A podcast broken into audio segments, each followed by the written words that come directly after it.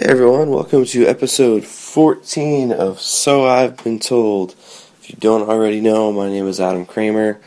I'm the host of this here podcast, and my guest this week is James Jackson, also known as Kaiser Solzie to many here in Rochester and really all around the world. And uh, we're going to talk about his travels and he's a very passionate guy, a great performer, and we just had a really good time talking about a whole bunch of things. And this is only part one. There's going to be a part two. So, actually, what we could do is if you listen to this episode and you have some questions for myself or Kaiser, well, for Kaiser, I mean, I guess you could ask me questions, but uh, send them my way through the So I've Been Told Facebook page, and we'll talk about them on the the part two episode, which we'll be recording sometime soonish. I don't know. My schedule's all over the place, which I'm sure you guys, if you're regular listeners, you've figured that out because I have not been very consistent with getting these episodes out. But I am going to try to change that. I'm going to try to get back to putting out an episode a week. But either way, uh, I really hope you enjoyed the conversation that Kaiser and I had. And I'll talk to you guys soon. Enjoy. Cool. So we'll just record and talk All right. and forget that it's on Yep, yep. and just have a real conversation. All right. You pick the first subject. All right, man. So, how did you? So, you just told me off off recording that your age, but for anybody else, I find that there's a lot of you can draw a lot of uh, as far as punk rock and stuff. You know, put some things together when you know the age of the the people you- you're talking to. Oh, agreed. Uh, well, I'm 33. Mhm. Uh, born in um, Virgo. well, 1982, August 27th.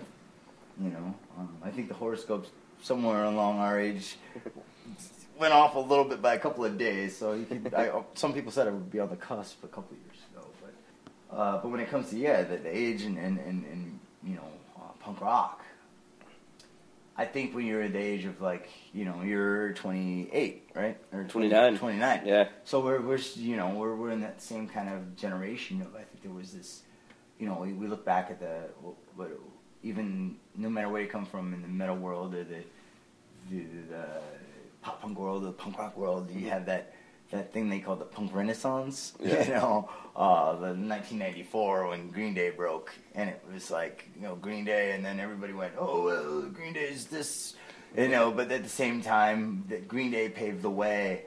You know, there was that murmur, murmur, murmur of. Uh, Oh well, when Green Day broke, you know, Rancid played Saturday Night Live Yeah. for the first time, and you know, you know, Fat Mike founded, you know, Fat Records, Mhm. and you know, Jay and, and Brett from Bad Religion were able to go. We moved from a closet apartment with cases of records to, uh, you know, uh, now every distributor and people around the world are going. Can we figure out how to make money off of this? And Mhm. It, it brought everybody to this level of. Uh, insanity. You know, I think you know it, it really did. You know, Yeah. I, I I'm one of these people that came a generation next. I think as you did too. Mhm. We were the, the the next. Not even generation. I think half a generation. If you Yeah. break it up, you know. So what what's uh like what were the how did you first discover punk rock and what were what were the the first bands for you? Ooh, first band I think for a lot. Well, for me was um. Okay, first band was obviously Green Day. Okay. Um, my first real punk rock experience per Mhm. se uh, was MXPX. Okay. Awesome. You know, I'm um, a I'm a huge MXPX fan. We've, we've talked about it before. yeah. My, my, my cousin Don. Uh, some- some people in the scene remember Sloppy Don. You know, and um, you know, back in the day, you know, I was actually in the, you know, I was my last year or two in the foster care system, Right. and um, my cousin was like, "Oh, I'm gonna get you out of there for a night," and um, you know, he introduced me to a lot of bands. He introduced me to Phoenix TX, which, which I didn't even he actually didn't have the Phoenix TX record; he had the River Phoenix record. Oh, wow. you know, and you know was in that process, and he kind of, um, I guess I'm a little spoiled when it comes to that. You know, I wasn't just like, oh, I got into Green Day, and then all of a sudden, my cousin engorged me in a way. Um, my first show was not just going to MXPX; it was like, you know, oh, my cousin Don, you know, sound check, and hey, it's my cousin, and you know, oh, cool. I didn't really realize anything of it right then. You know, um, I remember, um, you know, before my first tour, I used to have this like, you know, through the foster care system, like, aging out of the foster care system into getting into the Warped Tour. I had this like photo album, you know, and it was like this is my like my like uh, my grill of, of, of my weird tale of uh, you know I dropped out of high school at Greece Olympia, and uh, I started just you know I was like oh I, my first world Tour was in 1989 Okay. and um, but before then it was I got into that because my cousin you know introduced me to MXPX and then I was like I want to investigate how my cousin got into this. And I was failing Greece Olympia High School and my guidance counselor goes you need something to pick your grades up. And um, I was like okay um, no, I like I wanted to be a movie writer I wanted to be some kind of an entertainer writer of some Mhm. sort and uh, so then I was like okay I'll write for the Greece Olympia Oracle and I went there one day and I went can I write for you guys? And I don't even remember anybody, and I doubt anybody remembers me. But um, you know, publicists and people at Warner Brothers and other labels remember James Jackson calling up and going, "Hey, I'm Greece with the Oracle, and you know, can I interview Static X?" Or you know, um, but you know, through that connection with my cousin in MXPX, I, I kind of like went around the back burner and contacted Creighton Burke, MXPX's manager, and he kind of was like, kind of was like, oh, this kid keeps calling me, asking me, how do we do this? How do we do this? How do we get another review?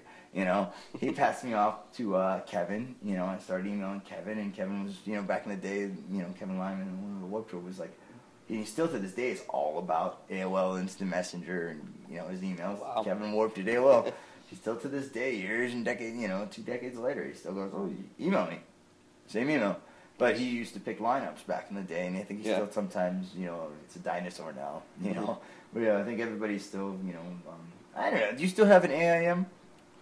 Uh, I I don't know the last time I logged into it. I mean, I, I think I still remember my password to my account, but I, I I don't think I've logged into AIM within the last six years.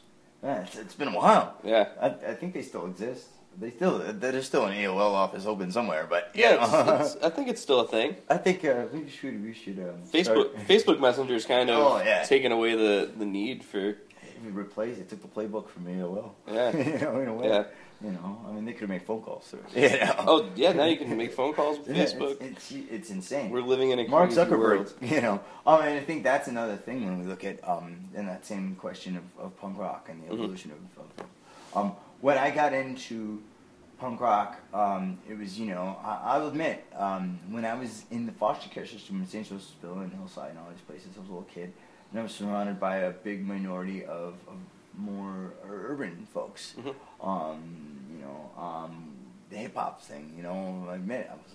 my first impressions of music were like Boyz II Men. Mhm. You know, I was a Boyz II Men fan. You know, I mean, um, MC Hammer. I was. It was. It was the fad. You know, um, Kris Kross. Did I ever wear my pants backwards? No. No, no. Uh, but um, I. It was the, the the way I was surrounded at that point Yeah. as a kid. I remember one of the things at one of the group homes I was at is when I got Green Day's Dookie. Um, I was like, okay, so all these other kids are working out because that's what Mhm. you know teenage kids uh, in- institutionalized just in in the settings do, I guess. So, Mhm. uh, but I would so I'd listen to you know Coming Clean, and I'd do as many push-ups to Coming Clean as I could, and that'd be my workout every day in my room. you know? um, Cool. And then, um, but then at the same time, we'd have um, half hour to an hour outings, no matter where I was. If I was at the campus at on Dewey Ave, you know, the big campus there, Okay. I would still, especially there, I would find my way down to uh, Media Play. Remember when Media Play visit, existed? Before my time. West Ridge. Road. It's a Best Buy now. Okay. But, um, I bought my first real Green Day. You know, we all say that's our first record when it comes to punk rock, but then you get into the other sides. Um, Yeah. My next big record was, um, you know, of course I got an MXPX, but before I MXPX, I somebody turned me on to Face to Face, Okay. So I bought Face to Face Live at Media Play, and I just listened to that record again and again. And to uh, Face to Face's credit, I don't know if a lot of people know, um, not just Face to Face, but their drummer, um, Pete Parada, not the drummer now. He plays a couple of times. Okay. Um, he also plays with Saves the Day. He's now the permanent drummer for The Offspring. He's from here. Oh wow, I didn't know that. Yeah, when Face to Face used to come here, they came here with Dashboard. Pete was not anywhere to be found at Water Street, visiting family. You Wow. know? Um, I should uh, I should track that guy down and get him on the podcast. Yeah, definitely, definitely. I mean, him and um, Nathan from Molly, you know, um, they both Rochester residents. They're, the- Yeah. they're, the, they're the bands that come here and go, oh, we're playing the Armory or Yeah. the Zone, whatever Yeah. fest, and well, we're going to visit family. We'll show up with our family at the stage. you Yeah, know? it's cool. But you know, I think the evolution of music is really, for me, it was like, okay, I. Um, Face to face, a big thing, you know. If you, I think they were very underrated. Mhm. You know, I mean, a lot of people don't realize they were the first Fat record signing. Mhm. You know, Fat Mike. If you look at um, their their their uh, VHS tape, you know, back in the day, they talk about how like Fat Mike from NoFX goes, uh, uh, okay, so we're gonna go on this huge tour because Fat Wreck's blowing up, NoFX is blowing up. You know, it's flagship tour. Mhm. Um, first signing on Fat Wreck. We're gonna bring you guys on the road. We're gonna be on the bus with us and everything. First day of the tour, Trevor and all those guys show up, and uh, okay, so no room on the bus, but you guys got the Fat Wreck fan. You know, but ever you know, ever since then, like a lot in face to face, they've gone through a lot of transitions. You know, um, when they did the, if you look at the history of face to face, people don't realize Matt Riddle Mhm. came from face to face. You know, and ended up in Use for a Name. You Mhm. know, um, that's just Tony Sly. Yeah. Take a moment for that man.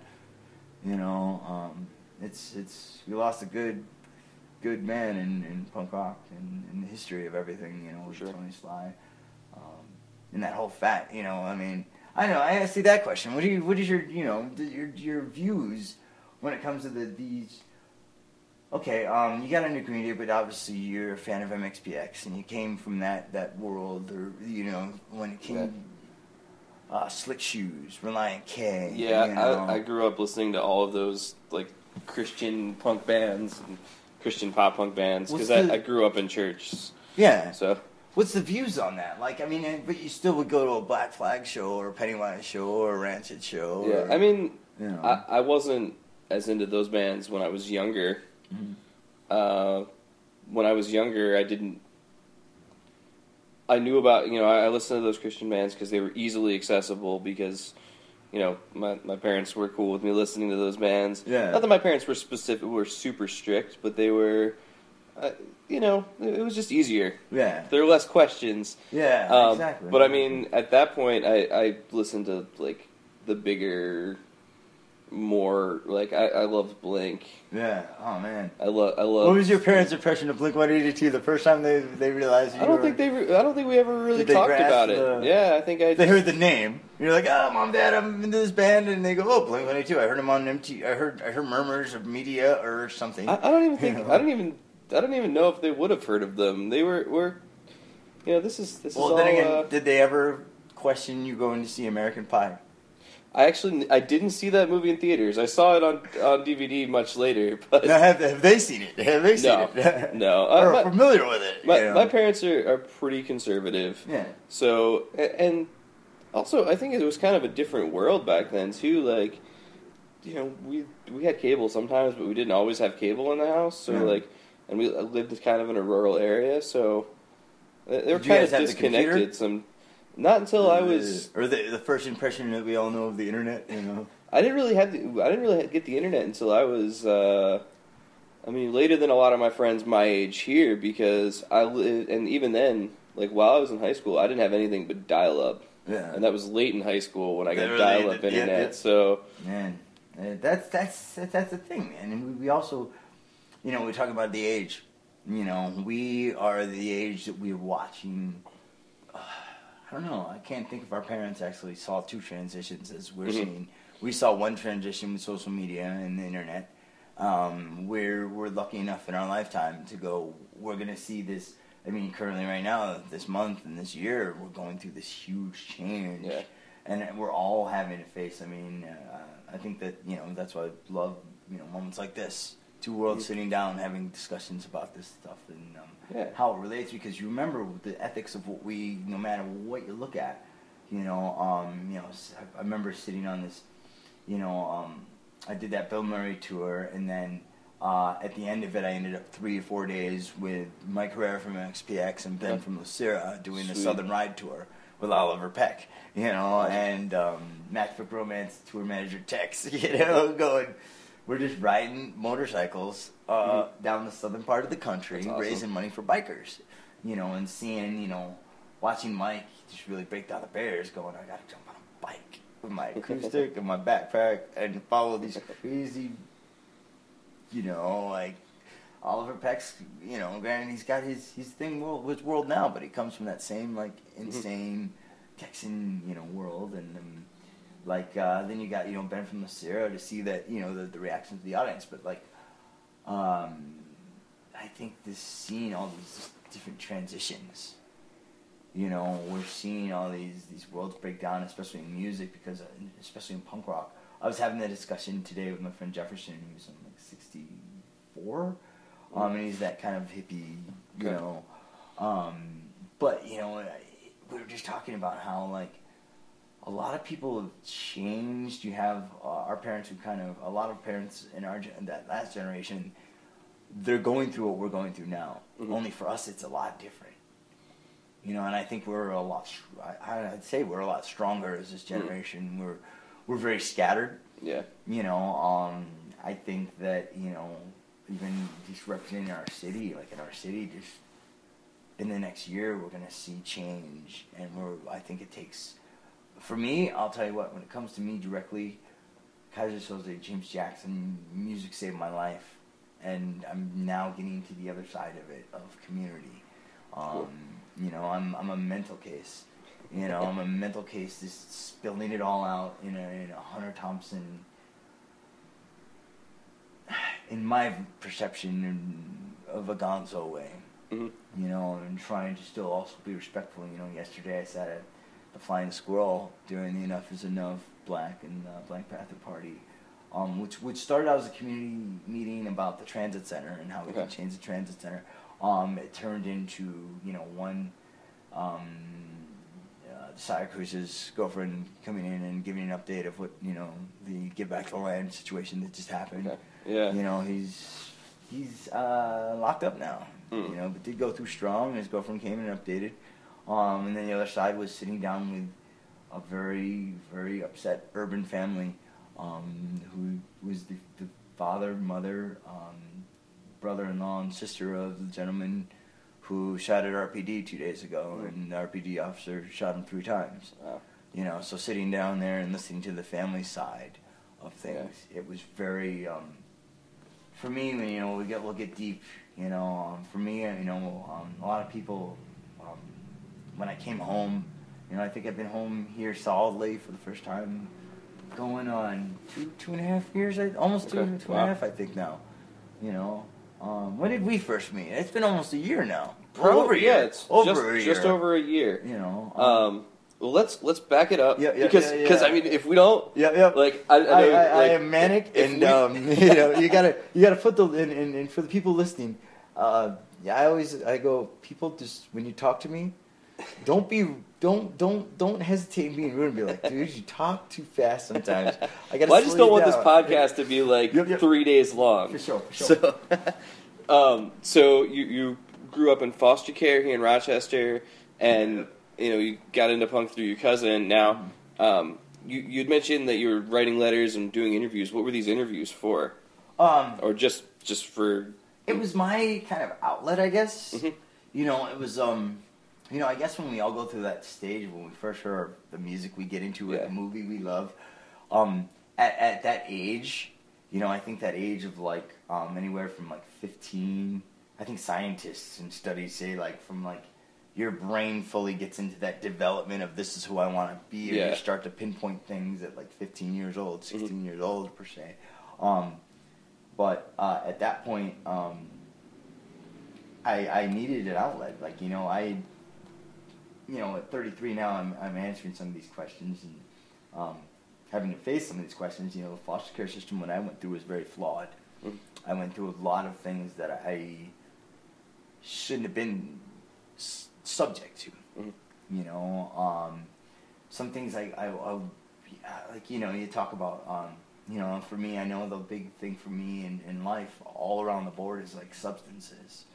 You know, it's one of those things that, you know, you've even, you know, when we encounter each other, everybody looks at me and then they go, ah, you know.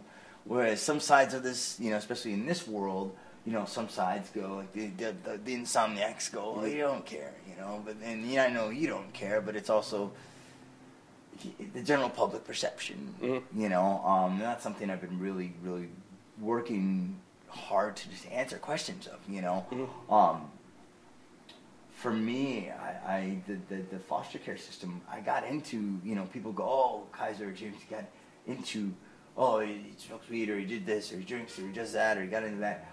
I, they would attribute that to punk rock Mhm. and touring and that lifestyle I got into in the, you know, older years.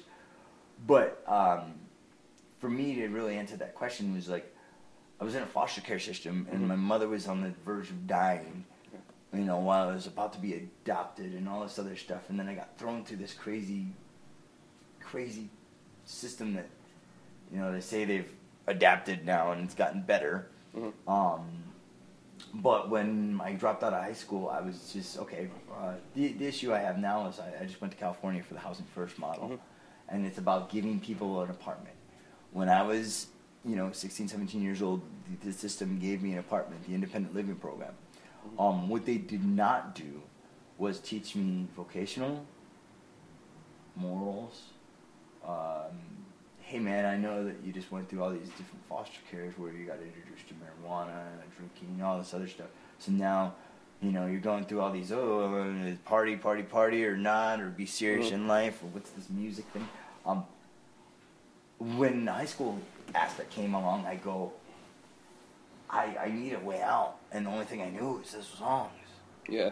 The only thing I knew was sitting in, you know, at that time I was working at Old Country Buffet on Westridge Road, Okay. and that was my release from being at a group home behind there on um, Stone Ridge. Mm. You know, um, while I was going to Greece Olympia, and then all of a sudden they everything started to fall apart. My cousin got me into MXPX, and then I had this this bug to go do crazy Yeah. things. I remember I ran away. What they do is that the, the only thing they did do for foster kids at that point was that if you had a job, um, you know, um, they'd take half of your paycheck and they'd save it, and then under, Mhm. under the impression when you turn 18 and you age out, Mhm. you'd have a nest egg. Okay.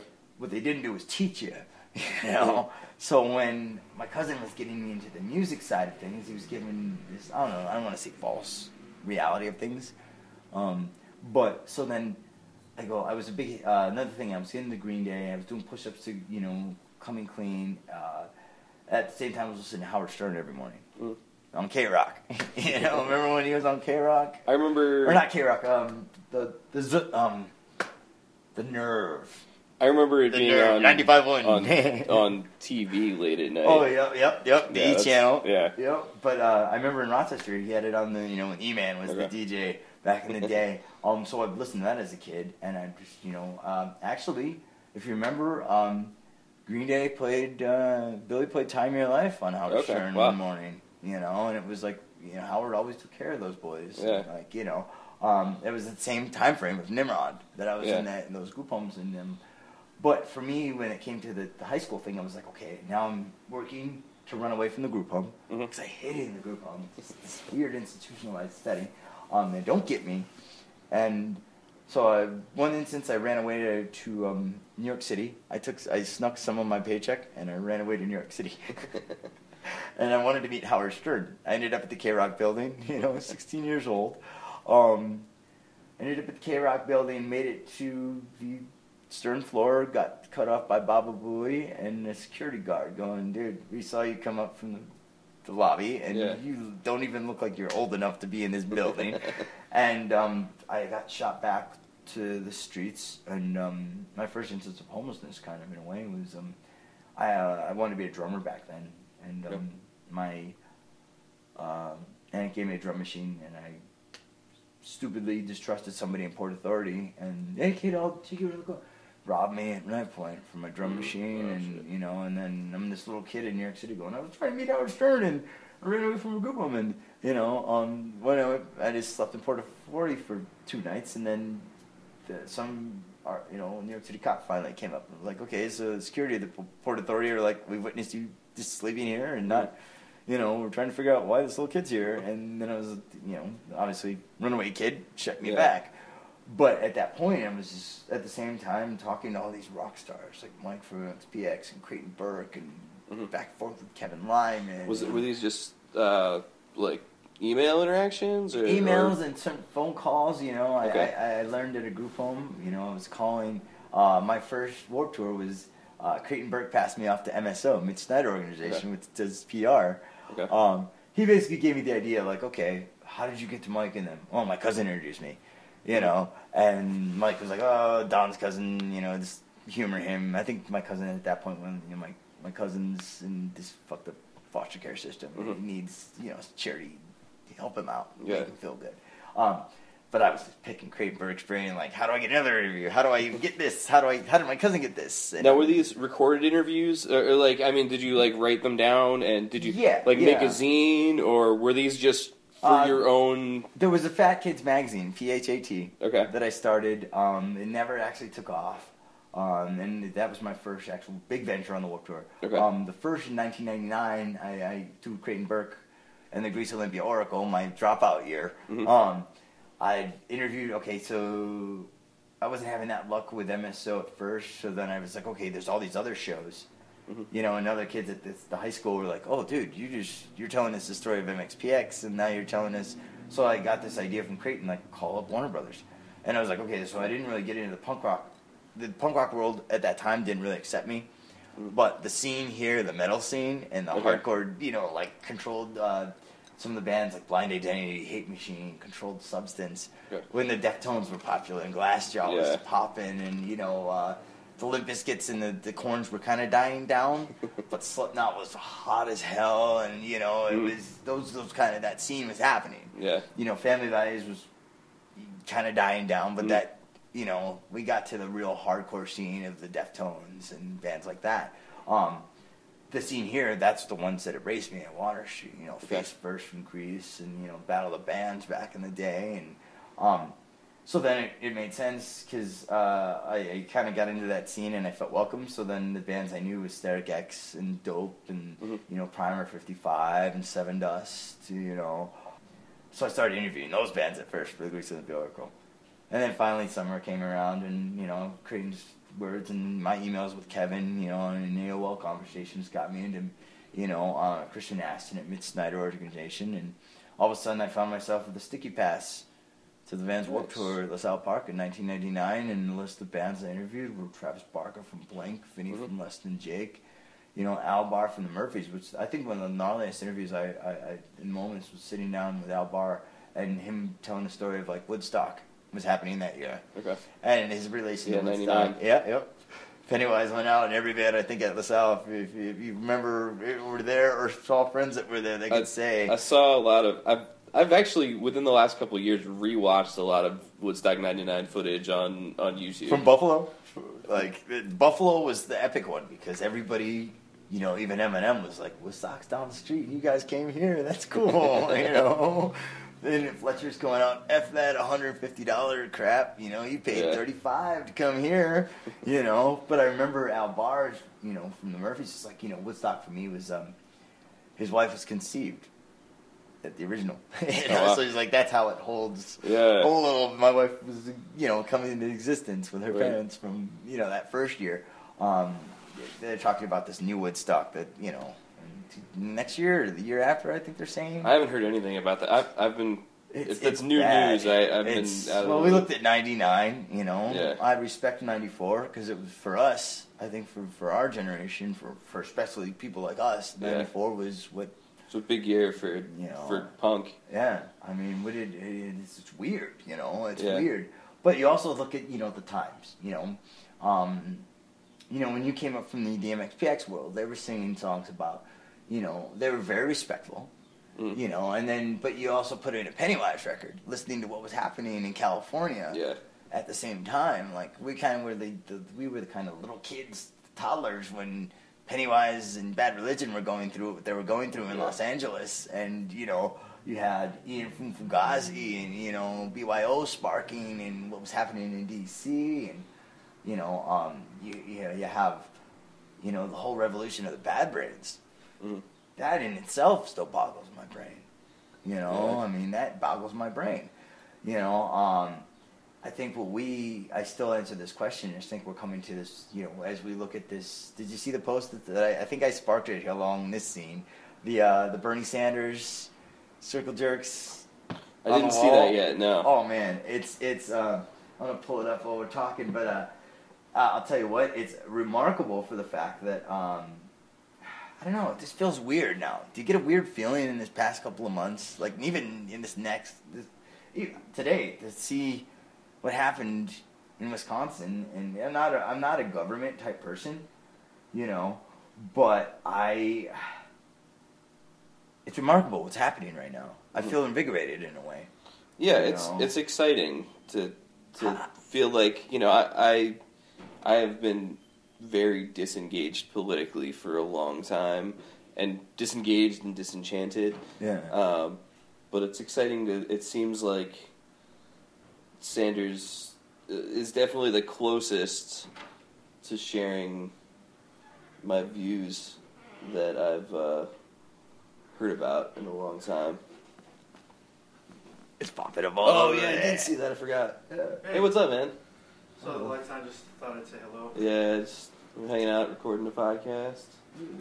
Oh, sorry. No, no, it's all good. Are you like in the middle of an interview Uh, right now? yeah, but I, Yeah, I, yeah. I can edit this. I can Yeah. edit this shit. Join in if you'd like.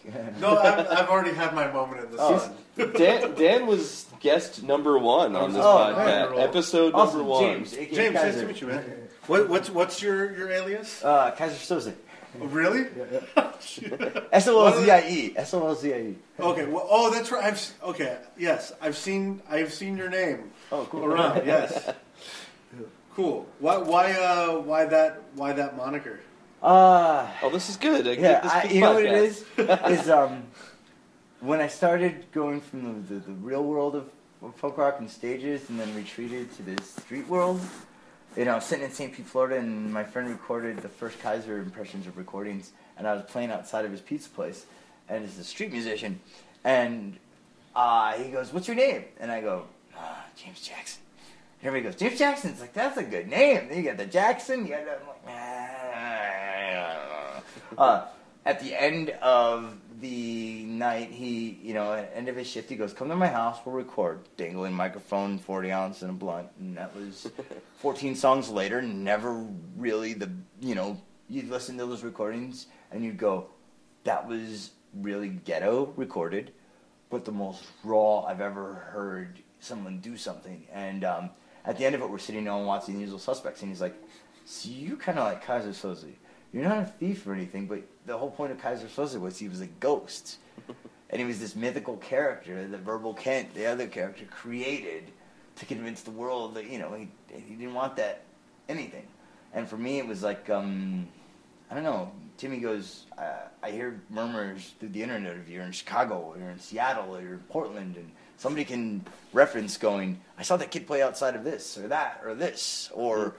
pops up in the Today, Show, or which I've done in the past couple of years. It's weird how I've subconsciously owned up to this crazy mythical character story. Yeah, yeah, yeah. You know. That's pretty cool. Yeah, I mean, That makes sense to me. I think that like, I mean, I think that, I mean, rock like, like music, as with a lot of like any other field, really, I think it benefits from having larger than life characters, right? Like, if you can transcend, like, being a sort of mere mortal or something in some way, you know, like, like. uh yeah, I think I, I, that can only. I feel like that can only help, you know. Oh, and yeah. I hear what you're saying. Like, like James Jackson is a good name, but it just has to. Like, unfortunately, it has to. Like, it sounds like almost more than any other name I think I could possibly. think of. It sounds like a you- sports you'd star, be- a music star, it just or like some you- other. musically, it sounds like you'd be in a totally different genre. yeah.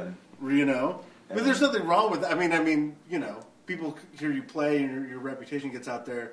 that takes care of that. But Yeah. but uh, yeah. Anyway, Yeah.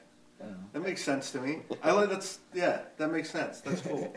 Are you uh, playing any shows coming up? Uh, yeah, well, we got we got a bunch of big announcements, you know, for the city. Um, actually, you know, for the, the wedge over here and um, Monroe, we got the um, oh, everything happens. I think uh, the biggest thing is um, I hate to take one side, but uh, June fourth we have huge, insane day um, starting on the Ave. Starting on Monroe Avenue with the Monroe Show, the show on the Oh Ave. yeah. You know, yeah. June 4th, I believe it kicks off at noon. Mhm. Um, and then right after that, I'm asking, and this is, I think, the first big announcement for my stretch for this is I want everybody to go from Monroe Avenue to the California Brew House for the North Coast Punk Fest. Mhm.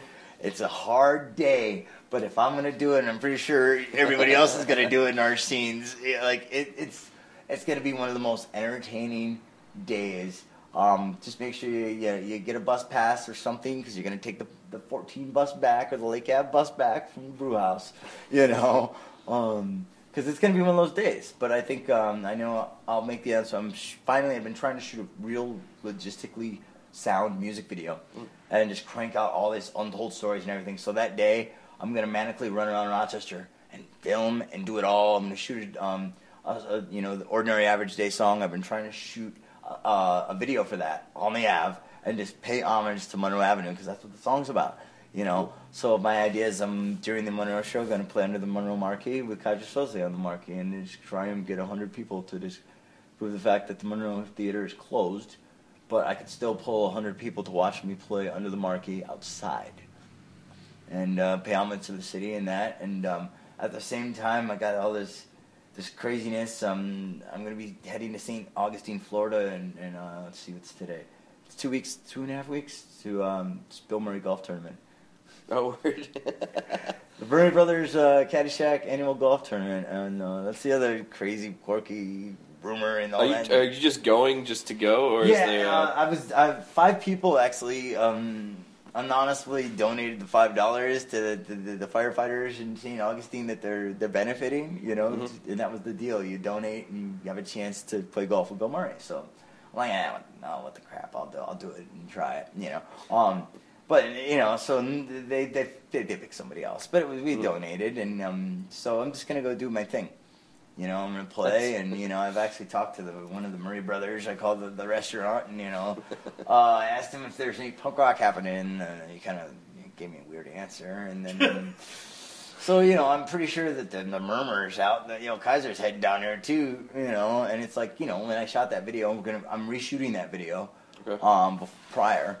Um, you know, it, it's weird because for people who've heard that tale, have you, have you heard the tale kind of? Someone I've told a you a little bit, yeah. You know, if you listen to everybody goes, "Oh, Kaiser's got this Bill Murray song."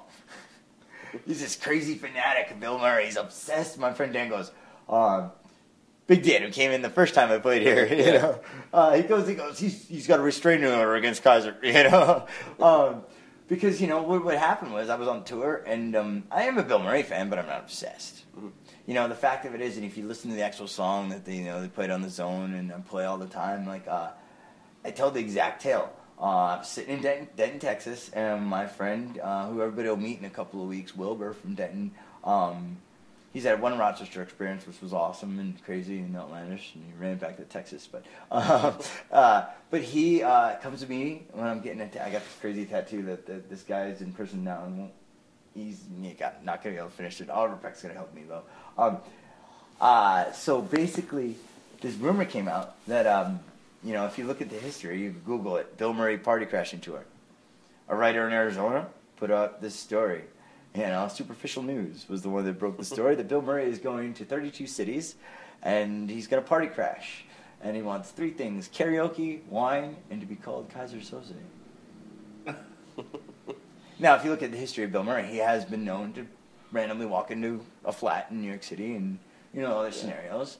He has did crash, you know, a party at South by Southwest with the RZA from Wu Clan and took over the bar and handed out tequila shots no matter what you ordered, you know, and told all the bartenders to just sit down and just let him handle the couple hundred people that are going, oh my God, Bill Murray serving me a shot, you know. But um, when that article came out, I, I go, okay, I've now just started this Kaiser Solzie thing, you know. Um, and I've been like a half a year on the road, you know, running around. Started with the Kaiser thing from St. Pete, Florida, and um, I go, I gotta, I gotta answer this answer. I gotta answer this answer because now I was looking on the over the course of a week of crazy tattoos and all this insanity in in Texas. I was watching on the internet people all over in the desired routing that they released. Uh, were popping signs at bars, centers, everywhere, houses where Bill Murray or Kaiser Solzie can party crash here. So I'm like, why? The, the, the, the, the cities are going, come here. I don't know if he's going to come here. You know, the craziest, most, you know, people don't realize. Um, yes, it's kind of a spoof. Uh, the, the 800 number that they gave the, the world, if you want Bill Murray to party crash here, call this number and leave him a message, was the Westboro Baptist Church. um, people did leave messages, you know, and it was very disgruntling. But the thing that really did happen was that movement happened, and people around the country on those select dates paid homage to Bill Murray, mm-hmm. Caddyshack, the Ghostbusters. I showed up to a good portion of those parties going, oh, God, they don't beat me up because I'm not Bill Murray. But you know what? Those signs said Kaiser Solzie. And if you listen to the song, it says, I'm a punk rock kid from upstate New York and come crash these parties with me. You know, I really went to those parties and I, you know, saw the Stay Puft Marshmallow Man paper mache guy, you know, on the top of the warehouse in Houston awesome. and, you know, the art gallery that had this awesome art, you know, of all these different homages to Bill Murray. And you know what? Even when you look at the, um, what's that one big NME over in Europe?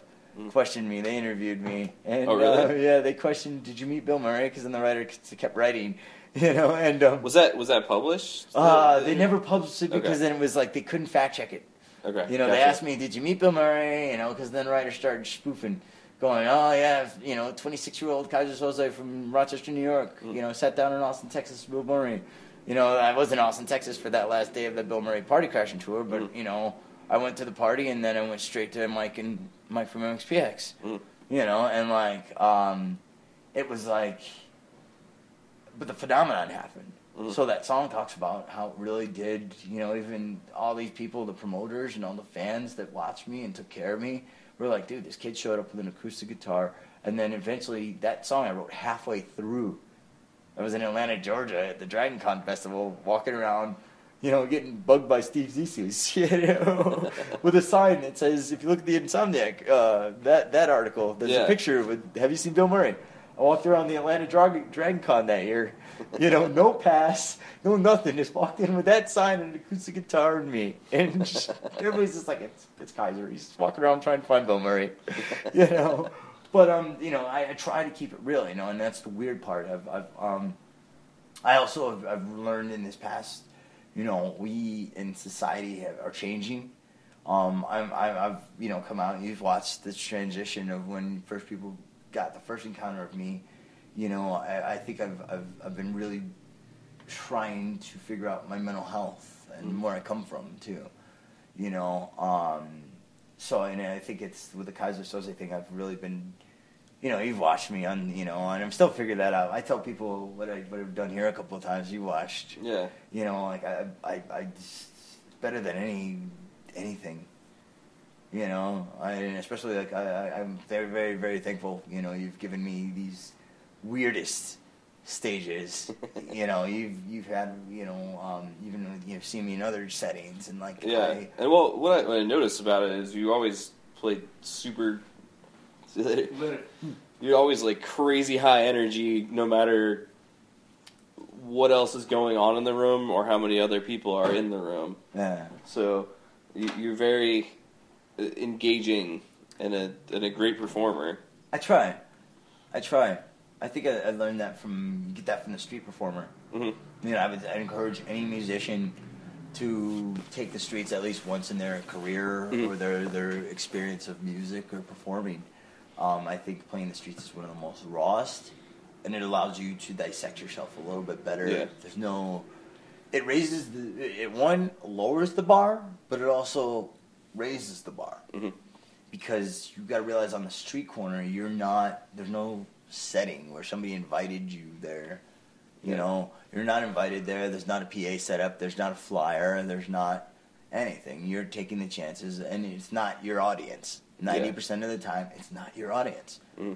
you're taking an, a literal lady You know, and I think that's one of the things I, I've really tried to do with myself, and I'm still, you know, in the process of dissecting myself and learning and growing and just throwing myself into scenarios where it's awkward and it's gonna force me to grow and learn and overcome things that I might not have overcome from that early generation of this. You know, um, you know, I, I, it's weird. You know, where we, we talk about punk rock. You know, when you look at even some of the tooth and nail bands. You know, um, we look at the the sides of what, what their choices are nowadays. Mhm. You know, you watch Mike Herrera from MXPX, you know, still revitalize his band and his songs. Mhm. You know, but yeah, he's still looking, going, God, I'm playing doing time. And it, it was like, I love this song and I love playing it, but then you also have to go, I love playing this song and I'll play it all the time and still have fun with it. But then there's also that aspect of like, I played this to 12 year old, 18 year old to 18 year olds Yeah. that are now my age going, did this make sense anymore? you know, it's like uh, I, I saw the statement of Tom DeLonge, you know, um, the, the statement of this new Blink record when he rejoins, you know, as a four piece with Matt Skiba. And like, Is that is that officially gonna happen? Because I haven't heard about that. It's, uh, I kinda just want him to not- Rumored, I kind of just want know, him to not even be a part of it I, because I, I, I think if they can overcome the writing thing, you know, Tom Yeah. walked into it going, okay, I was a dick, and we all know, even Mm. though we murmur, murmur, murmur, what Tom, you know, we all would. I'm sorry when it comes to it. I take, you know, I will always look at Mark from Blink One Eighty Two and go, dude, that's got to be hard. You guys Uh, yeah, it seems best like he's, it seems like he's the guy know. who Travis was kind of after fact of their Yeah. friendship. He joined after Mark and Tom was already existing. We were kids, and Yeah. we brought this this this legacy together, you know. And like, I, I think you know being a part. And the weird part about that is for me is like I'm, uh, you know, and uh, you know Phoenix TX. Mhm. Um, I've been, you know, uh, I, I firsthand uh, can say, you know, I sat there a couple nights ago. You know, I remember I am and you and a bunch of other people, you know, and I remember going, fuck, I gotta get on the bus to go see Phoenix. It was the first band I went out with, you know, um, but I was a part of some of the behind the scenes, uh, you know, be- befriending Phoenix, uh, you know, interviewing Travis Barker at 1999 Warped Tour. And I admit I was very naive. I was more of a Green Day devoted. So I was getting into Blink, but they were they were Enema was out, and they were just you know all three of those Blowed dudes. up yeah, at that they- point. But when it came to press, they were just, just all three dudes were you know going everywhere to talk to everybody. Cool. You know, it wasn't like all three dudes sat, especially on the Warped Tour. You Yeah. know, it wasn't like okay, we're just gonna all sit together and do a bunch of interviews like we do on our own tour. No, it's Mm. like you have a press pit that's just yeah all every outlet from all over at every stop, and it's just down the line, you know. yeah Um, but they divide themselves. And I remember not really doing my research. And, um, you know, I asked that typical question that they, you know, still answer and make jokes about, and nobody really knows it. Uh, what does Blink 182 mean?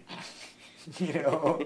I mean, how many different myths have you heard or stories, you know? yeah. I'm I'm sure that they got asked that a lot, especially back then. 182 times, from what Travis told me that day, 182 times that Al Pacino says the F word in Scarface. Um, and you know, everybody says they, they originally were called Blink, and then there was some other Yeah. band, you know, whatever. But uh, you know, um, you know, sitting down and going, "Oh, I'm that idiot who asked that," and I didn't really, I didn't do all my research to ask real in-depth questions of, "You're Travis, you're not Scott, and you Yeah. this Enema of the State record is the first record you're on, Mhm. and you came from the Aquabats." I didn't know all that yet. Yeah, You know, I mean, when it came to that, I was still a young kid. Um, so I guess that kind of goes to that. You know, what, what what got me into the you know the school thing. It was like the questions I would ask was like, I'm just gonna ask what I know, the typical Mhm. questions. But a lot of those bands, when it came to Rochester, you know, Static X took them to Nick Tahou's. You know, my friend Hippie Steve. You know, he took you know Tony and Wayne. You know, to Nick Yeah. Tahou's for the first time, and Wayne's you know, or uh, Tony Tony from Static X every time. You know, and then you got Edzo from Dope who ended up joining Static X, Mm. and you know, all the other crazy whatever drama there. But um, you know, um, you know, me and my, my my cousin, we brought. If you remember some of the pop punk shows, Don't Look Down.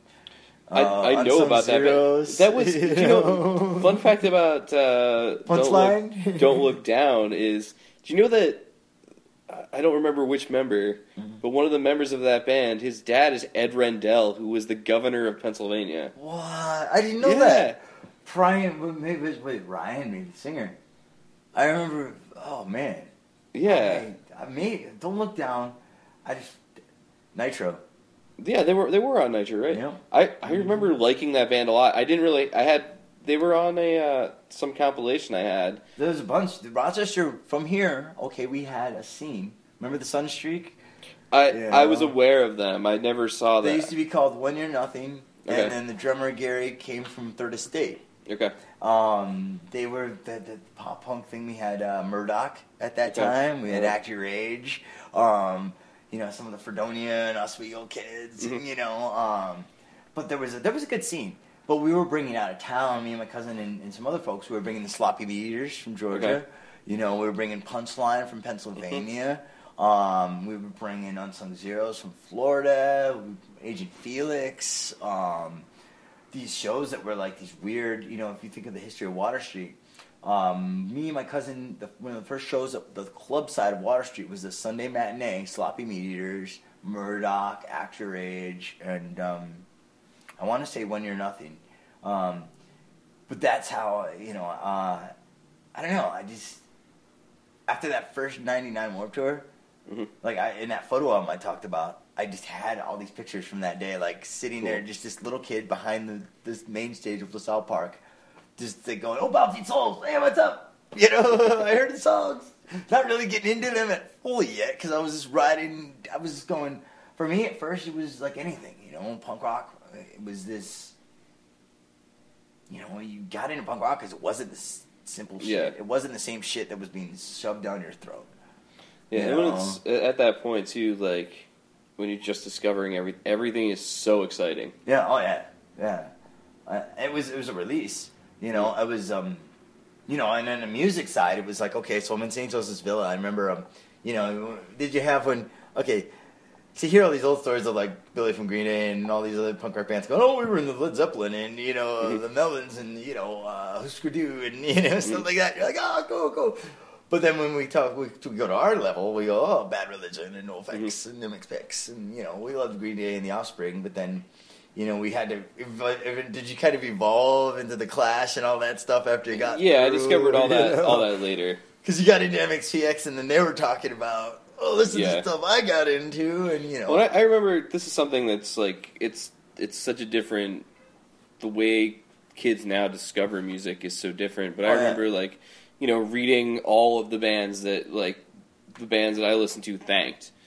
And like looking up those band, like or like trying to find CDs of those bands because you couldn't just access everything on the internet Oh, yeah. immediately. And and it was DIY. I mean, you know, we we were, we in Rochester are lucky because we have worldwide news, even though it's kind of craziest things you see in the literary sections sometimes. But um, Maximum Rock and Roll Mhm. made it here, and has lived lived here for a long time yeah, in and I- worldwide news. You know, Mm-hmm. Unfortunately, I never had access to any of that because I grew up in the middle of nowhere. Now, I want to I want to get back on track. I think Yeah, yeah. what we're going to have to do though, Yeah, yeah. we're going to have to plan another time. Yeah, agreed, and we will do a part 2. Yeah, yeah. Um but because you have, we could do a whole episode just talking about your yeah. stories. Well, what are your what are your plans right now? What are your what are your what is your night looking like for the next hour? Um, I I'm good for a while. I'm gonna need to. I will need to stop and eat at some point. Oh, I was so- gonna say, do you want to? Maybe we could do a crazy podcast mobile. Actually, why, why don't we do this? Yeah. Why don't we? We'll jump ahead and we'll talk Yeah. a little bit about the activism Okay, and yeah. homeless stuff. Yeah, yeah. Um, and then what we'll do is we will just do a part two sometime in the next. Whenever's we'll just find a time and we'll sit down and we'll do a part two and kind of pick up I'm down. your I'm story. Just be, just because I know this is gonna be like crazy long otherwise. Yeah, I think We'll- we, that's what I'm saying. We can cut it up. We'll do it. In, And- two- we'll do it in in a, in two parts, maybe three parts, depending on Yeah. how it goes. So and I'll prepare. Let's film it too. Okay, I'm You know, I'm down like, to do that. Yeah, like I told you earlier, dude. I'm giving it all to you because I just I don't know, man. You gave me a chance, and I want to. Joe and Ricky and all them. Joe gave me a chance. My heart wrote an epic article. Yeah, that, you know, that article's awesome. But and I'll I, make sure that gets linked. It's it's post it's post that now, and Yeah. there was a question mark at the end of that. You know, it was an unfinished film. It's still an unfinished film, but I want to be able to. Kind of the idea of the film now is like I, I have to show that I can use my life, my teachings, my things I've learned, things I can show as example, even in learning in front of people, um, that I can use kind of a, help a model for scenes. Yeah. You know, help a model for life. You know, we, music saves lives, and music sa- created scenes, Mhm. and those are the communities, no matter what kind of music. So I think that um, you know, we can really use our scene Yeah. to really change things. For sure. Um, and we're, we're, we're, I use this and I emphasize this because, you know, for those who are listening from other states and other parts of the world, you know, we, we live in Rochester, New York. We're, the, according to the stats, the fourth poorest city in America. Mhm. In the heat of the election and um, morals, and I think, again, I think we emphasize the fact that our age, our, our age is the ones that I really having to face both sides, Mhm. the past and the present and the future Yeah. more so than the younger kids. We're the ones that have to figure it out for those Mhm. kids while we're having to go, oh, yeah, we kind of got figured out, but nobody really helped us figure it out. We kind of went to, the, we're the ones that, I hate to say fell to the cracks, we're the limbo kids. Yeah. I think we were the limbo kids in the scenes and the generations and the, Yeah. the history of culture. and Mhm. But we're also lucky because we're the melting pot, the, the diverse ones. So, Yeah. um, So, how did you first get into? You know, you've obviously you've played music and traveled and Yeah, yeah. and done that on different stages and no stages and Yeah. street corners. So, how did how did you trans? When did you start getting into doing activism for the homeless? And how did were were you introduced to that activism through punk rock?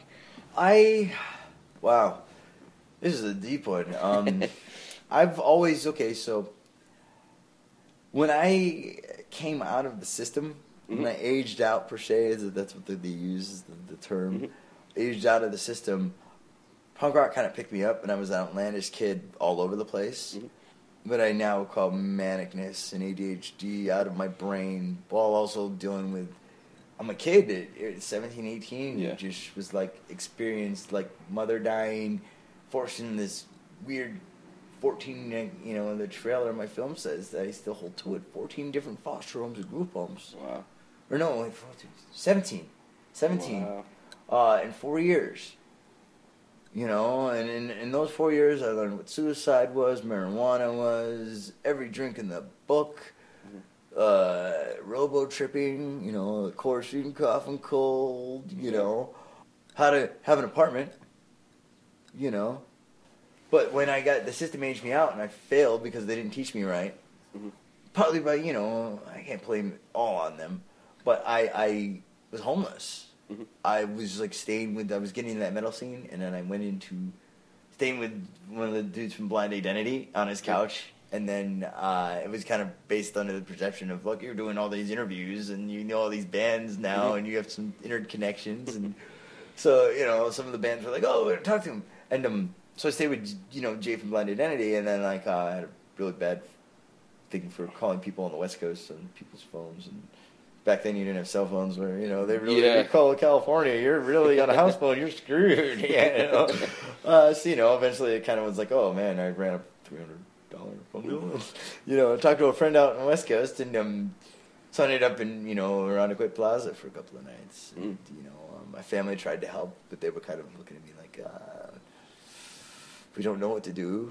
You know, they were conservative and um, very old school, Mhm. you know, and didn't, when it comes to substances or some of the things I was introduced to, they'd kind of shunned away.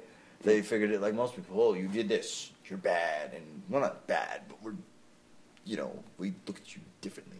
Mhm. You know, um, it was the bad kid, you know, the bad, you know, you're a rebel or whatever you know, call it. Um, but, you know, so eventually, you know, punk rock took me in Mhm.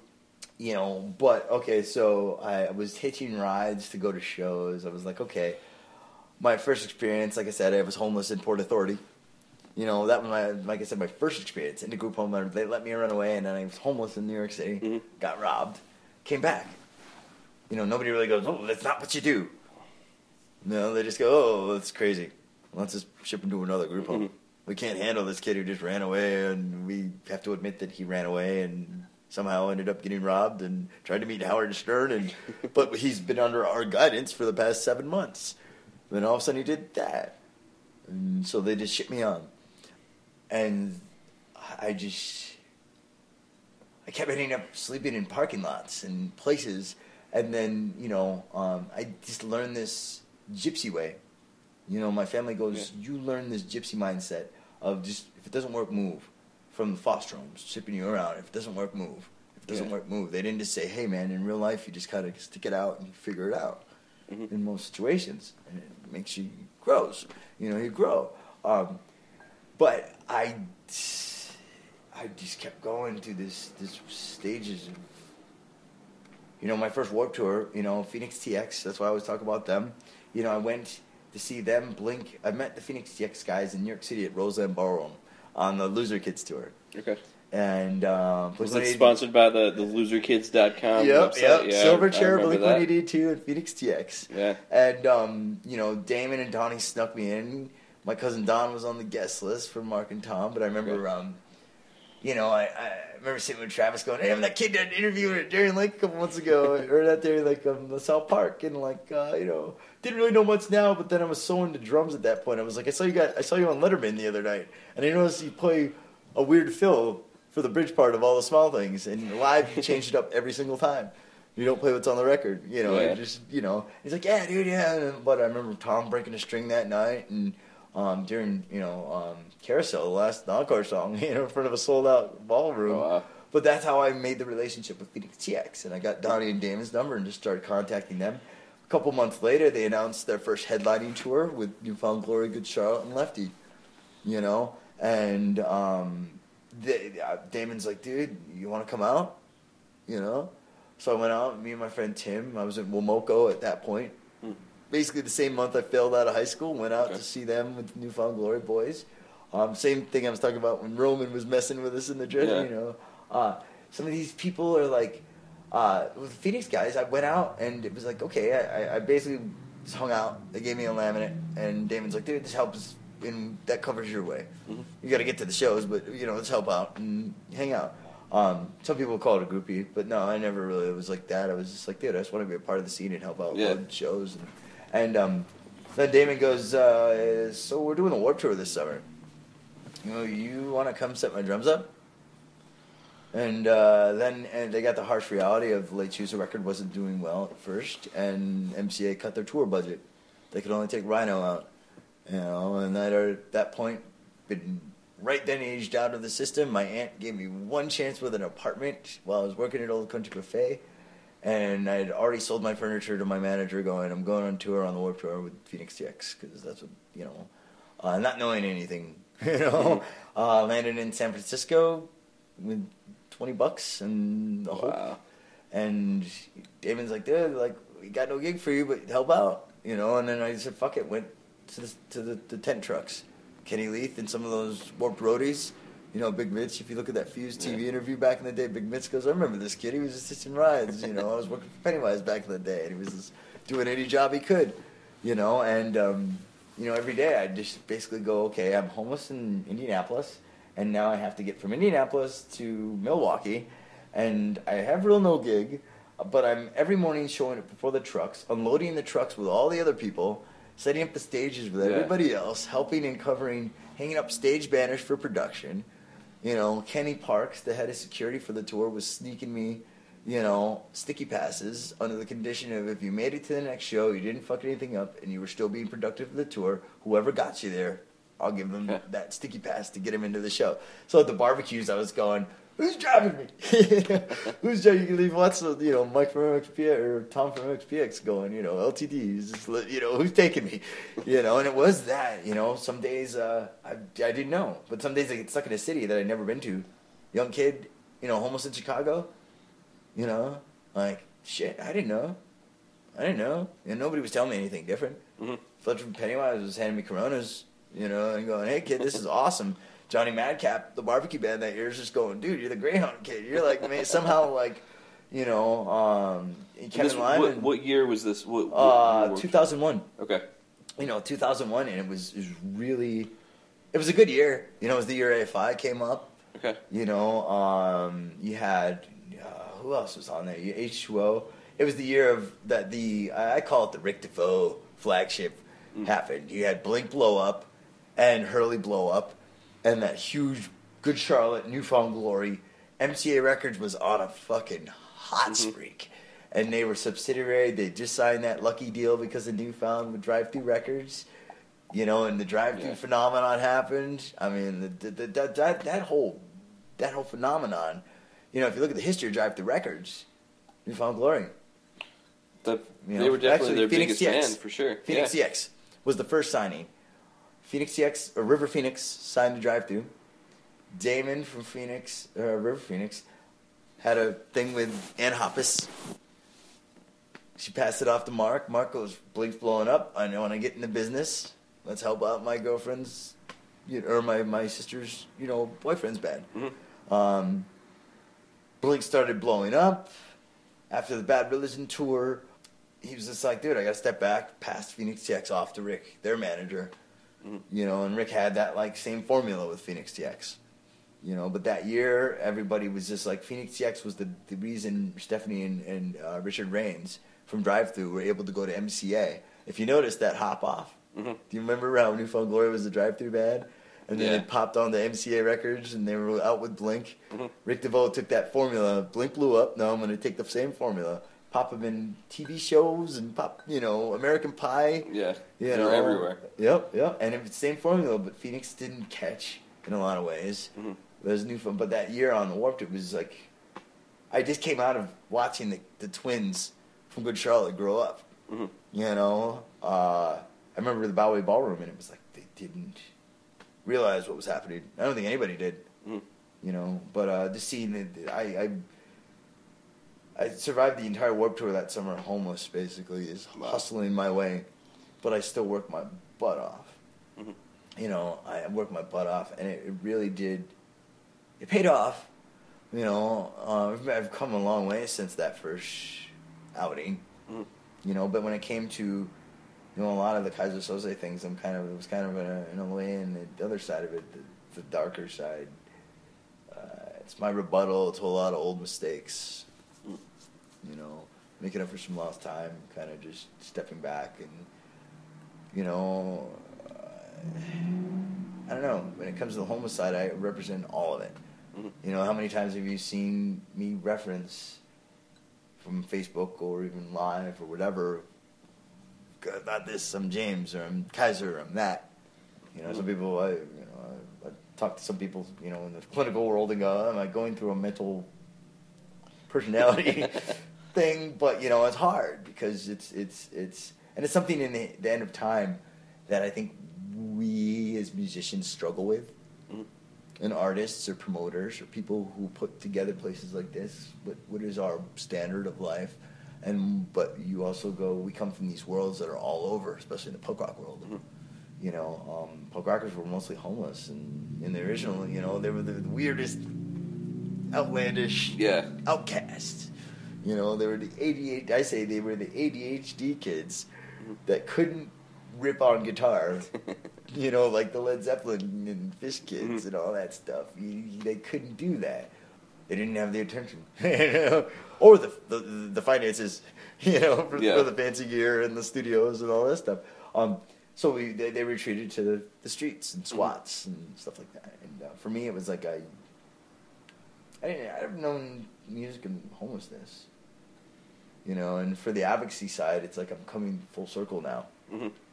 So how did you? What was? What was? How did you end up? I know you just came back from being in California. Mhm. So how did you get connected with this conference? And can you tell me a little bit about about what that was all about? Oh, the housing first deal. Yeah, Yeah. it's um, well, it's kind of the the, the the the full circle of you know we with the housing first model. Uh, it's this thing that started um, in 2000. I want to say three.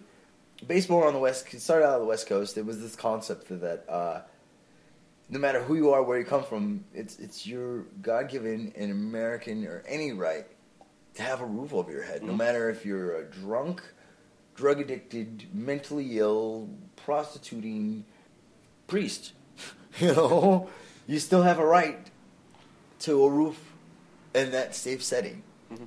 And that the, the the housing first model kind of came about of like we came out of the 70s and 80s you know, when we weren't even ki- we were just coming into this world, our our parents went through the this thing of like, um, you know, we hear Reagan throwing all these people out of mental institutions and all this stuff. A lot of people got washed into the cracks, Mhm. um, and uh, for the, the the housing first model, it was like okay, somewhere back in the day, our forefathers, our parents were like these hippies that were like, yeah, man, fighting for the fellow man, fighting for the fellow man, and then some of them got swept back into this whatever mentality of no corporations and this picket fence mentality. Mhm. Little dog, your wife, your kids, high school, college, doctorate, whatever you do. Mhm. Um, that's what you do. And they, they washed away this method when we were kids of, oh no, well, our parents were the ones going, we could be rock stars, we could be celebrities, we could do this, we could change the world, we can do this. They were painting on walls and making shirts, and you know, we didn't just get that in punk rock. They came from our parents. You know, they just kind of like gave us that window at points, and then some of us took it. You know, and uh, but you know, for the, the housing first model, it's it's a concept of like you cannot work on those issues, mental health, substance, or those things that caused a person to be homeless until they're housed. Mhm. Because if you're sleeping in a tent and you're dealing with harsh elements, not knowing what's going to happen because of your paranoia factor, because you're sleeping in a tent and some stuff happens, you know, the community's perception. You can't focus on like, dude. It's a known fact. You know, we look at homeless folks. You know, you see that guy. What's the perception? What is your perception of a homeless person? I think that I don't know. I, I, mine is, I think, thankfully changed from what it was. But as as someone who is from not an urban area, What? the misconception is that every single home like they, people just assume Bearded that- guy, forty ounce, smelly. Yeah, every- you everyone know, flying assumes- sign, you Everyone know. assumes that, f- at least from the area where I'm from, and everyone is a huge generalization. Yeah.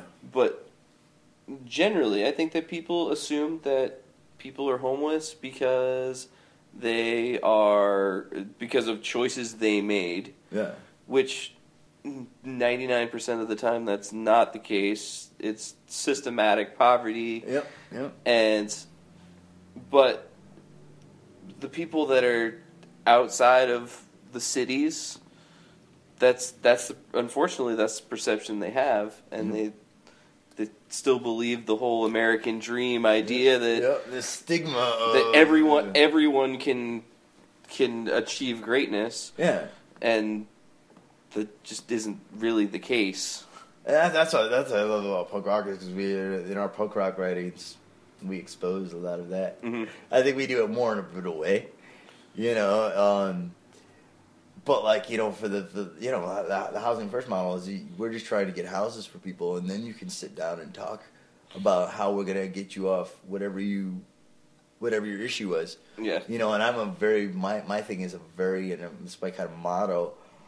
Just give a guy, you know. I sat in a meeting the other day with with um, Nick Holter, you know, homeless Nick, and his you know personal centered housing services, and it's nonprofit that's spearheading the housing first model here in Rochester. Doing well. He's got about 42, I think, people housed right now, and awesome building, trying to get the people out of the camps out of, across from St. Joe's and some other folks. Um, but he's only one man with a partner and a couple interns, and it takes the real community to kind of step up. And that's the other I- idea. And that conference I went to was this kind of you have all, so many different issues of just giving somebody an apartment. The general public goes, okay, so they're homeless. The, you know, you listen to Jon Stewart at the Today, Show, you know, the the Daily Show a couple months ago or a year ago, whatever it was. His exact words were, "You just give him a house, so you're you're gonna solve homelessness, but he's giving him a house." now, if you look at the stats, the average good apartment, I don't know what you pay rent for your apartment, but you could get a good apartment in most areas, even in California or in New York City, you could get a decent roof over your head for within thousand dollars. for sure You know, uh, now you take a thousand dollars times twelve months, twelve thousand dollars to house a man. and that's on the high end of things Yeah. Now, if they're on the streets and they have no place to go, uh, average shelter bed, you know, anywhere from sixty dollars a night to six hundred and fifty for all the different services. Uh, incarceration, You know, from hospital visits, incarceration, cops picking guys up on the streets, open containers, mental health, all these ambulance visits, hospital visits, stupid court fees, twenty five thousand dollars, anywhere from twenty two to twenty five thousand dollars a year to take care of that person. Now, what would you rather do? Exactly. Twelve, Yeah. you know, twelve thousand dollars a year to just get him a house, and then you have good people in the community that build relationships and all that stuff. So they're not as crazy. They're housed, and then you got good friends and support structures that they feel comfortable with now. They Mhm. feel like they're, they're they they feel comfortable. You know. Oh, and Um, I, I think part of part of that too is if you're sleeping on the street, which I I've never been in that place. I, I've I, I come from you know not that my family's rich, but I, I definitely I'm I'm a I'm a white straight you know whatever. I, I definitely there's I'm a white straight male. I, I definitely have Right. a lot of privilege. Well, I would encourage, um, But- uh, I'll let you know. Uh, you say that. I started to cut you off here, but I want to. I want to get this into your head. On the twenty fourth and twenty fifth. Um, let me see if I still have it pulled up here. Uh, Brockport University Mhm. uh, are housing or doing this event, Tent City. Okay. Uh, basically setting up tents. Uh, I've talked to a Baja and a couple of the folks from the teenagers. It's the Okay. first band from here I've talked to. Uh, but it's kind of this tent city event that they're throwing. Okay. Um, I guess this is the second one, maybe. Um, I'm going to be speaking at it, and basically they're just trying to raise awareness. Okay. Send me send me Yeah. the link too, Yeah. and and I'll definitely come check it set out. up a tent, okay. you know, and it's basically granted you're sitting at a mall with a bunch of college kids reenacting what it's like to sleep in a tent overnight Yeah. in a public area.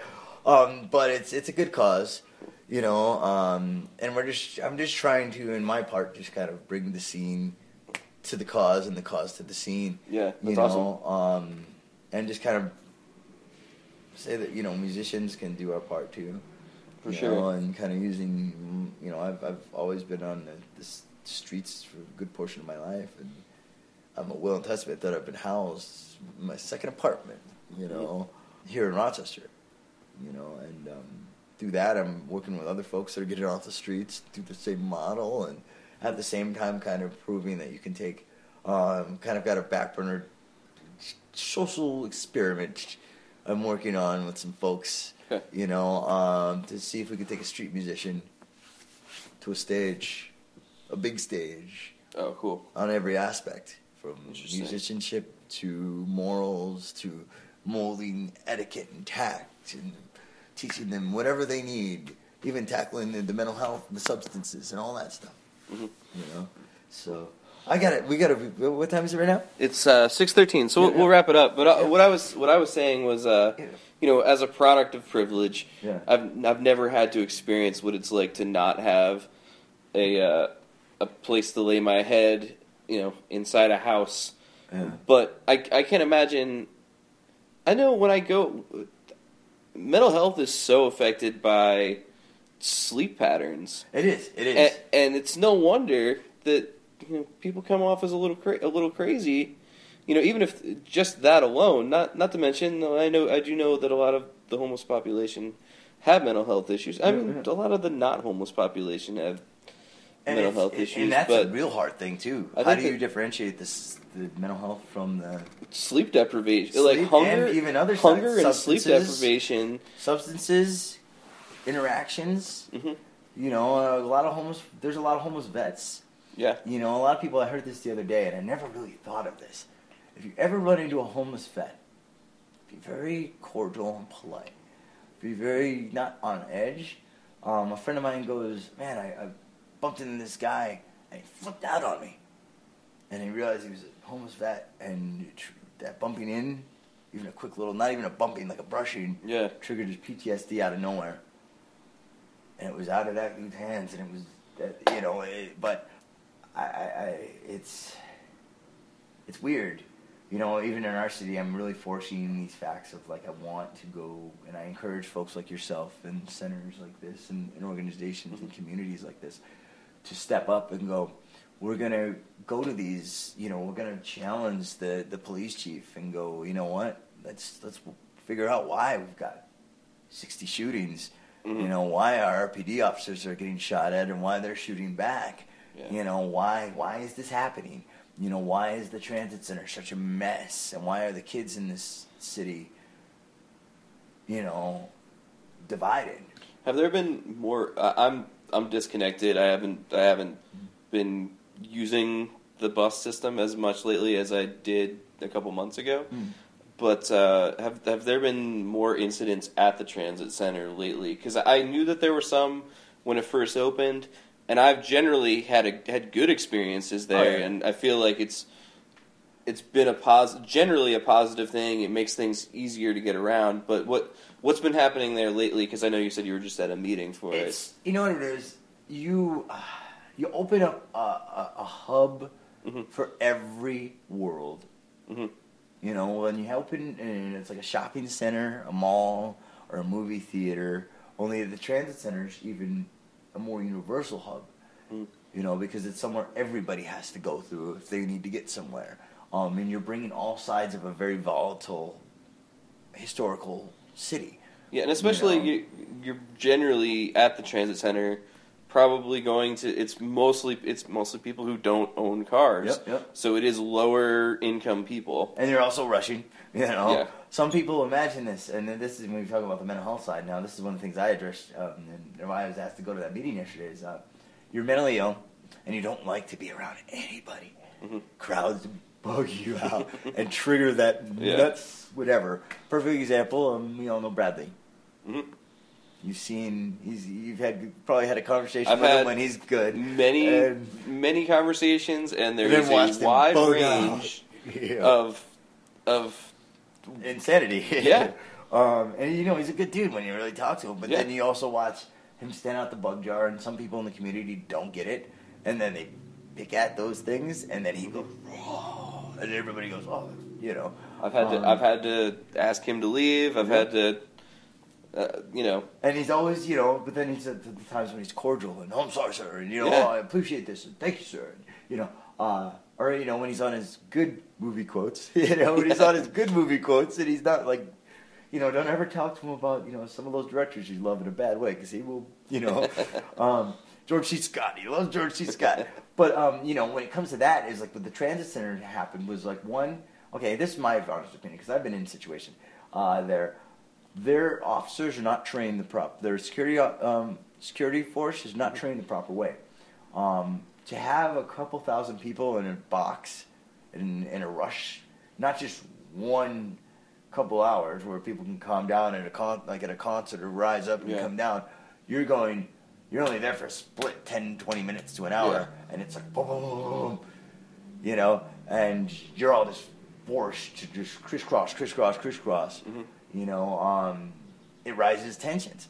Mhm. What happened was their their their their their officers, in my opinion, and I've had altercations with those officers, and told people straight up from the day one, you need officers trained in crowd security. Mm. The ones that I, I referenced to big festivals, music festivals yeah, the ones that are in the front lines of a stage that know how to take a 13 year old kid who's so amped up that they're just flailing, know how to go, oh, I got punched in the face by that kid because they were just hyper and flailing. I have the control to just set them safely down and get them to where they need to go yeah. and not wig out or make the situation worse and, and poke mentally or physically at that person. Um, those officers or those those security guards are very abrasive. You know, um, I had a, a mental incident, and um, when I was, you know, I was sober and off my meds and still experimenting, and I was behind schedule. And one of the officers picked at me. They had this. They have this hoodie policy. You know, no hoodies. You know, um, which I understand because of all this stuff that happened. You know, Yeah. they want to be able to in their safety protocol. They want to be able to identify everybody in that building. Yeah. For me, though, they already, you know, knew who I was. You know, James Jackson, Kaiser Solzie, guitar kid, you know, wacky, whatever. Yeah. I was just trying to get to the station, and they straight up would like take your hood off, and I was like, please don't bug me today. No, I told you to take your hood off, and I turned around and I said, who do you think you are? Mhm. I'm a 33 year old man. You do not address me like I'm a 12 year old kid going to school and late. Mm. You know, and she did get the hell out of here. you know, and uh, you know, RPD talked to me outside, and they're like, "Yeah, the issue is this. We understand. We know who you are. We've had the same issues, but we learned who you are, and we know how to talk to you and how to calm situations down." Yeah, which that's And- that's that's the whole key is that you know for there's there's a divide, uh, unfortunately, with law enforcement where they're They're not trained the right way. and they You they know. they they react Yeah. And they Yeah. don't really know the communities that they're supposed to be serving Yep. and so they react out of fear Mhm. and that's why all of these that's why all of these things happen Oh, yeah. and also like i think generally and this is a generalization and Yeah. there will be people that listen to this that are Yeah, pissed at like, me "Oh, yeah, because yeah." because i say this but i think generally the type of people that are drawn to get into law enforcement are the people that were bullies in high school because. Yeah. they see it as a way they continue Yep. what they were doing and that's why most cops are pretty terrible Yeah. and that's Yeah. I, I know that's a general statement. Oh, and I mean, I've had good interactions with police. Oh yeah. Same here. But I've had- Same here. You know. But in general, it's a hard and you look at the other side too because we're living we're, we're at a time right now in our country that we're debating good and evil and with, Mhm. you know especially in the police aspect and the general public aspect um, where everything's so I mean it's a, it's really pulp fiction in a way Mhm. you know uh, when it comes to all these stories we're hearing on social media and then trying to still sift through if social media videos that people are twittering or whatever are Mhm. real and YouTube and uh, everybody's got a camera phone to whip out on a situation. Yeah. But then on the other side, you know, uh, you have if you're it's a really dangerous time to be a police officer. Yeah. You know, on both I mean, crooked or good. You know, you have officers that are you know, but I also applaud the officers that are going and we're gonna make sure that social media we're gonna show in social media we do you know, like that uh, Black Lives Matter. You know, I, I believe in it. I was in part of one of the, the U.S. Social Forum marches in Philly. Cool. You know, but I also believe that lives matter, and we need to stop segregating. You know, these. If we keep with this stigma, you know, in our city we see it all around. If we keep with this stigma of this life, you know, these lives matter, not you know, and we keep putting th- these things that the media put in our heads or old frames put in our heads, lives matter. Mhm. You know, the more you say, and I tell people of color, I'm half black.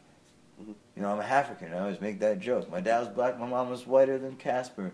You know, but so I went through it. You know, as a kid, of like Yeah. you know, you're sitting as a little kid, and you got black. You know, here in Rochester, I was sitting there with a lot of African American kids, Mhm. outnumbered, going, and they're looking at me, going, "What? Who, which side?" you know, and there I'm going, ah, you know, uh, but. I believe we just need to break that stigma down Mhm. you know um, and i'll be one of those people that will always try and emphasize that you know um, beauty of stuff like what we're doing here is we're opening conversation that i guarantee will echo and people will go wow that was no i you know i, I i'm, I'm honored because i think this will be one of those conversations at the end where no matter who listens to it they'll go i heard it all yeah, man, and we're we're not going to be do- well. We're we're gonna like we'll call it a day today, yep yep but the the conversation will continue, yep yep and I'll have you on for a part two and yeah maybe even Dude, a I'll- part I'll have- 3 I'll- how about i have you over to my place one night yeah, too? we'll do it. You know,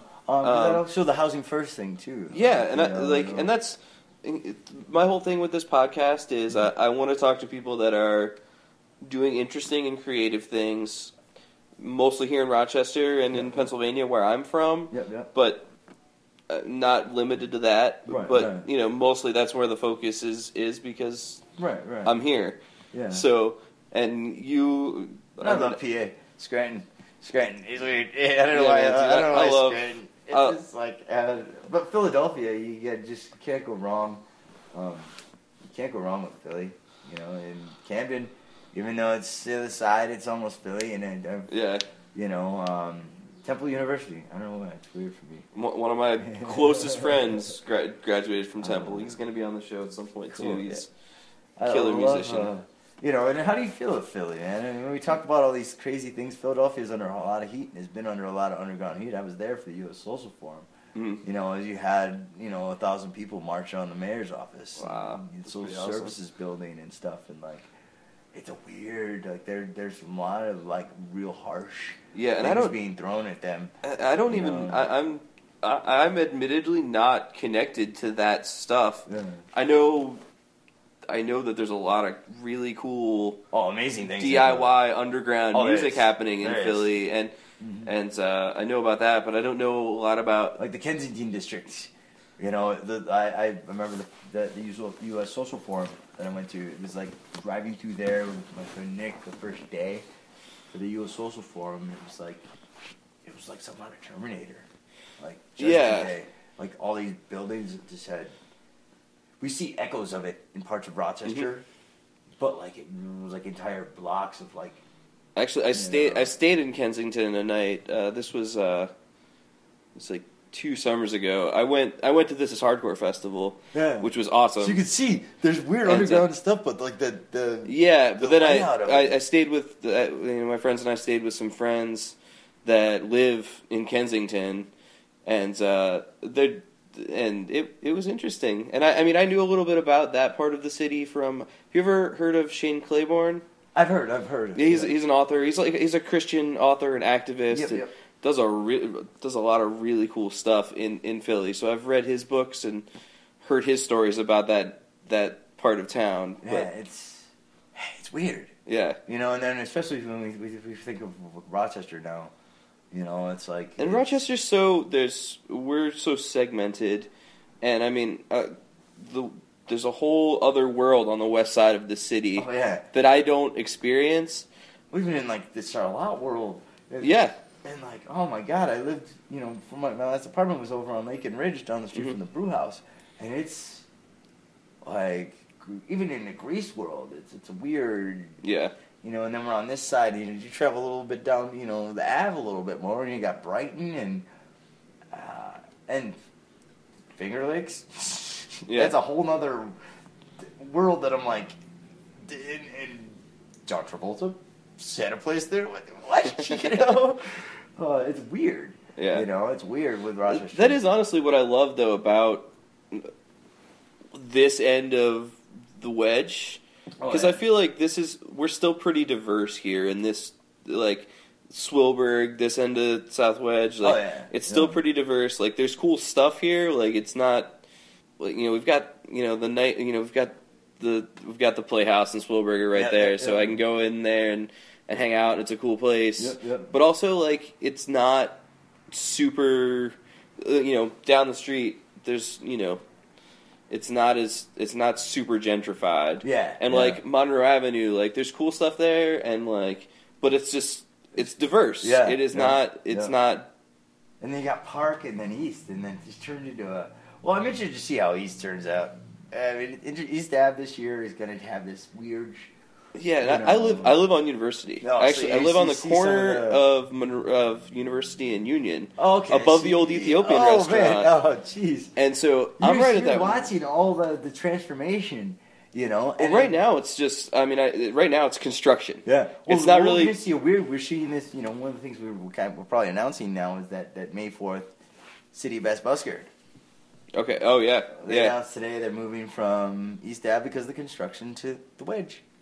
Yeah that'll be interesting It's they're realigning, and then we'll see how it works next year. But it's it's a weird, you know. But I'm still, you know, Shore Monroe, June fourth. You know. yeah, I, I mean Monroe Avenue is uh, that's where I moved. That's the first place. I, I mean, you've probably heard about the meat grinder. Yeah, yeah, You know, yeah, I moved fro- to Rochester and I lived on Monroe Avenue, and then I've lived like nearby for most of my time here in Rochester. So Uh, the Av is a uh, It's it, it has a, it has a a special ground. special place in my heart. Yeah, Ah, I, I mean for me too. I mean I grew, uh, you know, I originally like I was born and raised on Mount Hope Gateway. Okay.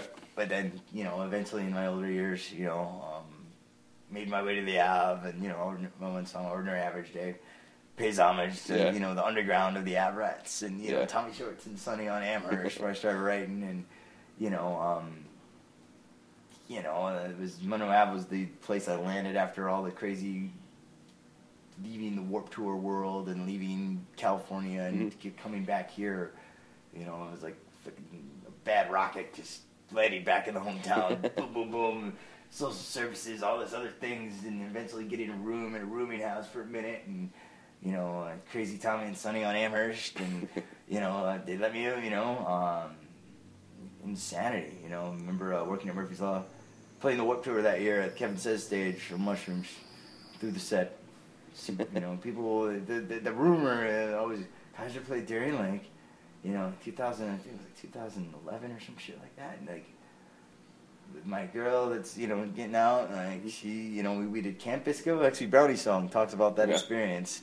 You know, um, like going to Camp Bisco for three days and being engorged in that weird festival Mhm. world of camping and everything you don't usually get into in the other worlds, you know, Yeah. but um, just having fun with it and dancing for the first time, just let go with rad chick and just the world of like it's not punk rock, but it's like kind of like punk rock, but it's jam band and like insane stages and lights and Yeah. um, camping and community and family, somewhat like it, you know.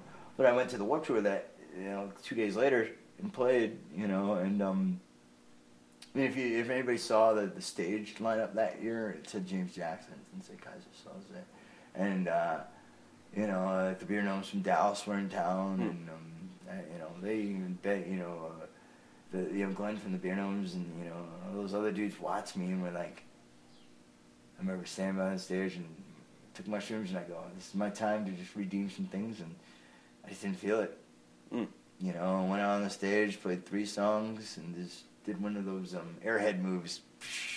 yeah, from airhead. So Yeah. throw the guitar up and I'm done. Thank you.